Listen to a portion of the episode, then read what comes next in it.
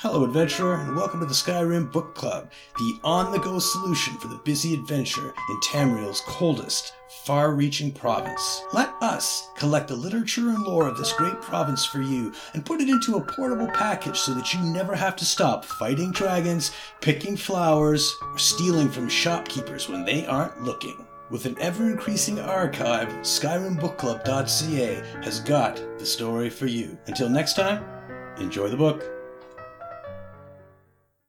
In the Company of Wood Orcs by Caesarion. Extract from a Bosmer's journal recounting his experience with wood orcs. From the personal journal of Caesarion.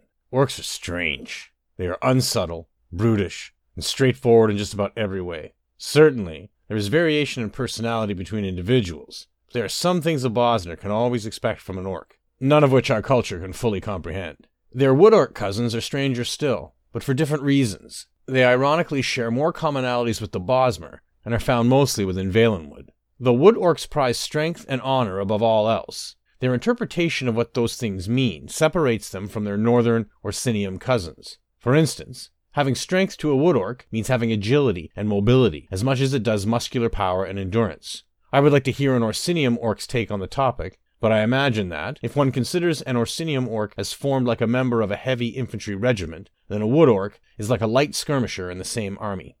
The wood orcs, like the Bosmer, also flourish in forested areas. They've made no pact with the green. By my bow, they have utter disregard for and a lack of knowledge of the green pact. But I wouldn't be surprised if they stood in Y'ffre's favor in some way, with the ease I've seen them navigate tree laden regions. Why worry about this? I've had wood orcs on the mind lately. It's difficult not to when one has been among them, as I have. I was ordered through their territory by a local battle reeve to deliver a message, was told it would be easy to avoid detection. But wood orcs are a very different breed of orc, as I've detailed above. When they caught me, no one, save a Bosmer, ever catches me. They noticed my presence in the trees above, though I suspect they must have been wary of something in their forest for days. I was ready, though, and felled two of the trio who turned on me with the same arrow. I was taken aback. I had expected to fell three, but the last one, inexplicably, and in a most unorcish fashion, bolted out of the way like lightning. I leapt, rolled to the ground, just as a curved hand axe whirled into the trees, through the space where my heart would have been.